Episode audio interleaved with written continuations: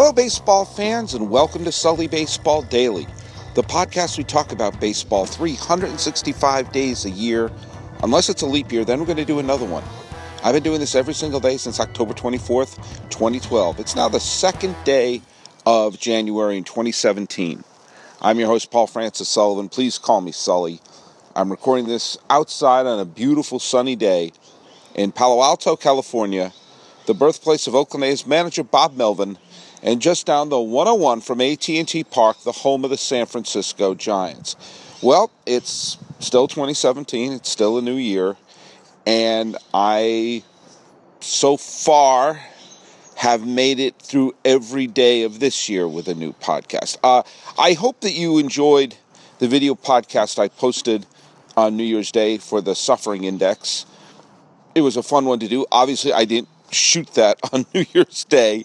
Uh, I, I, shot that a few weeks ago and, and had some fun assembling that. And uh, you know, it's it's another thing like Who Owns Baseball, which is an idle thought that turned into me trying to finish something and, and come up with a calculation and and I, you know I, I hope you take it for what it is I it's I did the spreadsheet and I made the calculations and I look at the suffering index for each team and I'm going to have fun calculating at the end of next year. But but also though there there, there is a level of, of tongue in cheek. I don't, I don't same with who owns baseball. So so understand while I took the time to follow through on it and to to make it a real you know make it look and feel like a real stat um, and and maybe you may be able to argue with pieces on it, especially with the the curveball I threw at the end, saying, you know, are we going to count all of Washington baseball? Are we going to count only the Nationals? You know, take it for what it is. Take it with everything it is. I take this podcast seriously, but I don't take myself seriously. Do you understand what I mean by that? Like, I, I, I, I work. I want this to be good but I don't find it to be a self important thing. I want it to be fun, even when I talk about things that are serious. You know, I talked with, you know, Vanessa Ivy Rose about race. I've talked about politics. I've talked about things that, that have tried to tie baseball into it. But but take everything with a little bit of tongue firmly planted in the proverbial cheek. Now here we are. One of the things that I was bringing up the idea of the suffering index is that when a team wins a World Series, when a team has their year, it's sort of that year becomes the the property of that team in a way. Do you understand what I mean? Like Cub fans always look at 2016, or Royals fans always look at 2015. You know, we Red Sox fans have the Boston strong memories of the 2013 World Series, and Cardinal fans will always remember the amazing 2011 World Series against the Rangers. Now, there's sometimes, however, that years don't exist in the proverbial vacuum. Notice I didn't mention the San Francisco Giants in that uh, in that list of recent champions, because I really feel, at least with Giant fans, that 2010, 2012, and 2014 act as kind of a unit. Many of the same players played in all those series. Lincecum played in all those World Series. Sandoval played in all those World Series. Posey, Bumgarner, uh, uh, Sergio Romo. There were many players who played in all of those uh, World Series, and many played in two of the. You know, like there, there was a lot of crossover.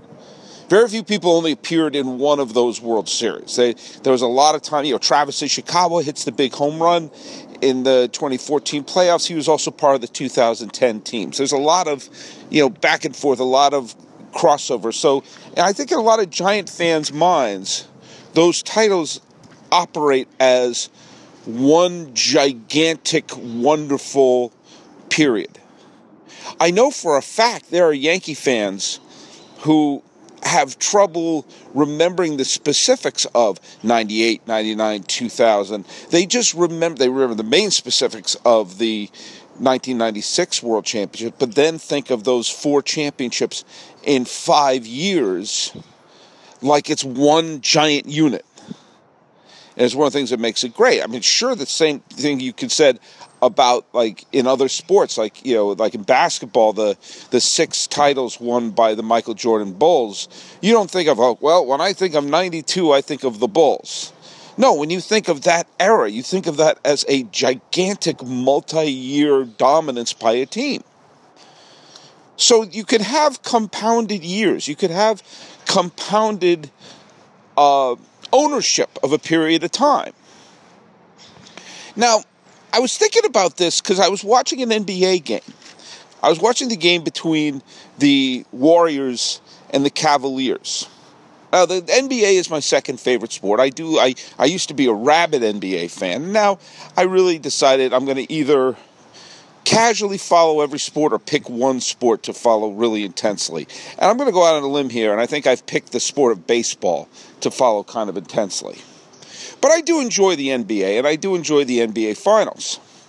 Now, last year, of course, the Cleveland Cavaliers won a thrilling Game 7 victory over the Golden State Warriors. In the year before that, the Golden State Warriors defeated the Cleveland Cavaliers.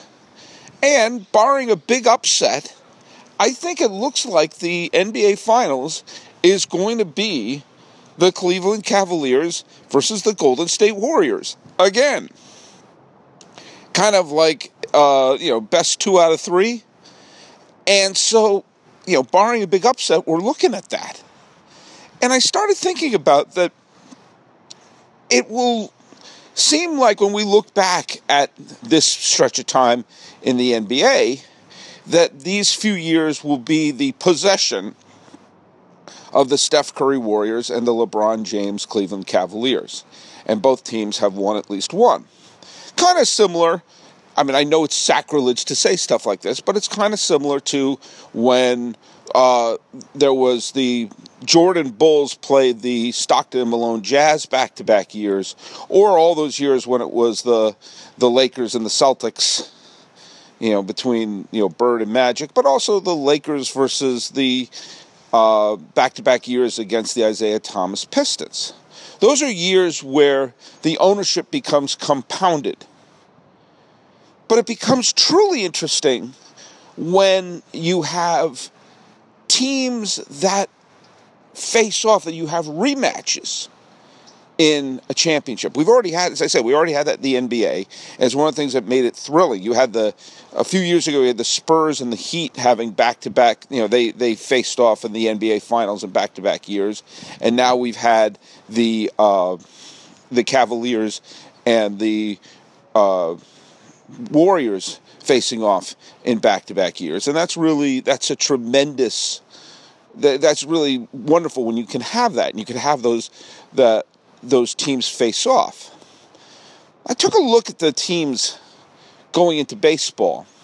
Now, it's very hard to figure out, you know, it's very difficult to, to win back to back pennants. The Royals did recently, but, you know, all the terrific Red Sox teams, all the terrific Giants teams, all the strong Cardinal teams we've seen recently, it's been very hard to see teams win back to back pennants. You saw the Royals, as I said, Texas Rangers did at the beginning of this decade and the Philadelphia Phillies did at the end of the 2000s. But it's rare to see a team get into back to back World Series. It's a gauntlet you have to run, and there are factors in baseball that you don't have to factor in in a sport like basketball. You know, the pitching matchups, for example. You know, you know, it's not like, well, LeBron's pitching today, but he's not going to pitch tomorrow. No, you have basically the same teams facing off in a best of seven series each day. It's imagine if you have Bumgarner pitching against Kershaw seven straight games, and each time they're at full strength.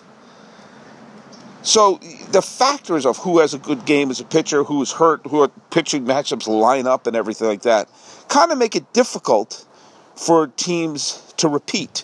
It's really hard to repeat. Some really terrific teams haven't repeated. But to have the same teams face off in the World Series for a proverbial rematch. Man, that's that's really hard.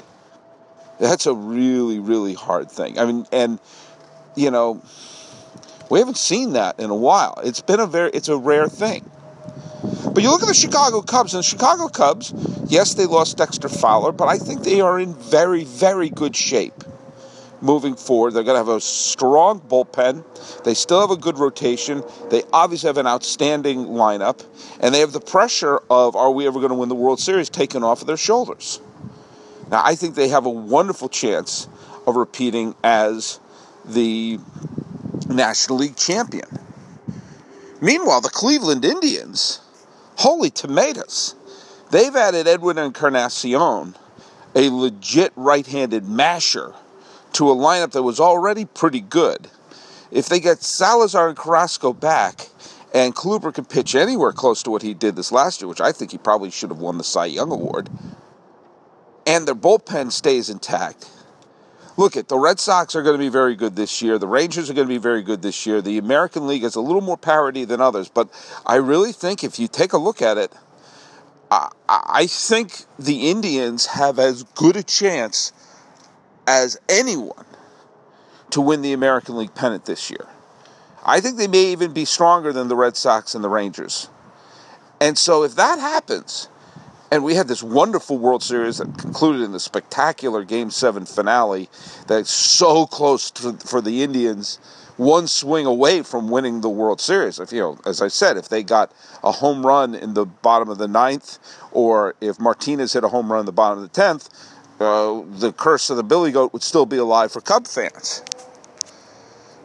But there is the possibility of back to back pennants and to have repeat pennant winners for the first time in a while. Now, there have been teams that, man, when you think about like the Yankees and the Braves were both dominant in the mid 1990s, and they had the amazing 1996 World Series, and they faced off again in 1999, but that wasn't in back to back seasons. And then the Toronto Blue Jays won their back to back pennants right around the time that the Braves became dominant. But the Braves couldn't win that second pennant in 1993. That was it looked like for sure we were going to have a Blue Jays Braves rematch in 1993, but turned to Blue Jays Phillies, which led to the Joe Carter home run. So think about all those teams that have won multiple pennants and have been really terrific over the years, but to have back to back to have a World Series matchup being back to back years is rare. How rare? It hasn't happened in the 2010s. It didn't happen in the 2000s. It didn't happen in the 1990s. And it didn't happen in the 1980s. We haven't had back to back years of the same pennant winners since 1977 and 1978 when the Yankees won two straight years over the LA Dodgers. And think of how close that came to not coming true.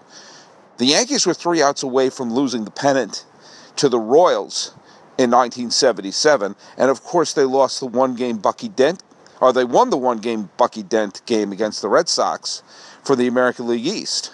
Meanwhile, the Phillies damn nearly won against the uh, the Dodgers in 1977. I mean, that's how precarious that was then.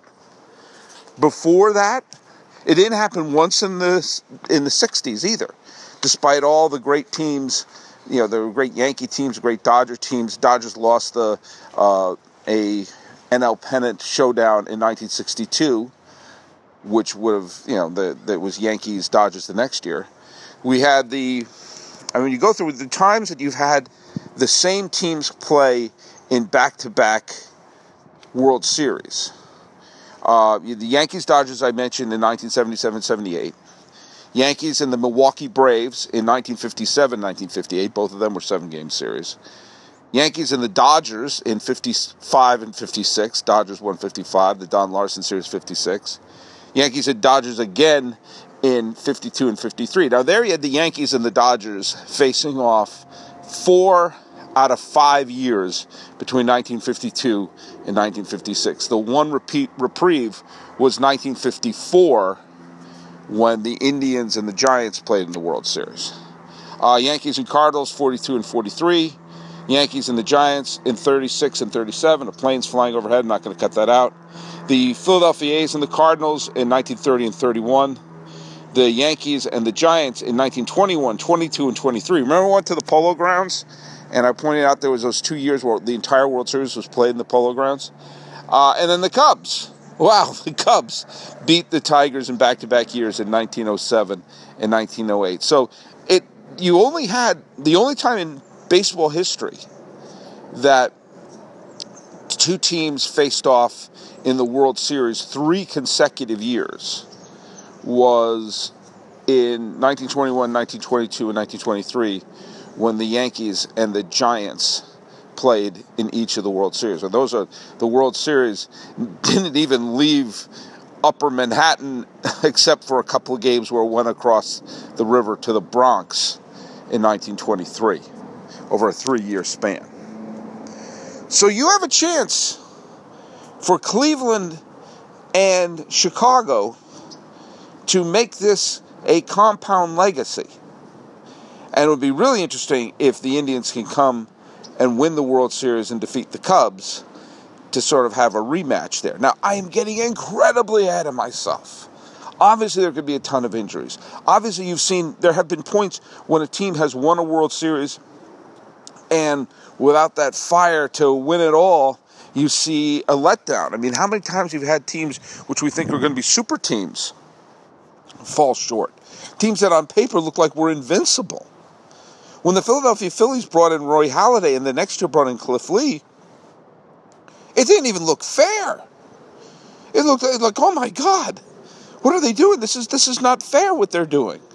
When the Dodgers brought in Zack Greinke, it was like, oh my God, all the money they're spending now they brought in Greinke. This is going to be this is too much.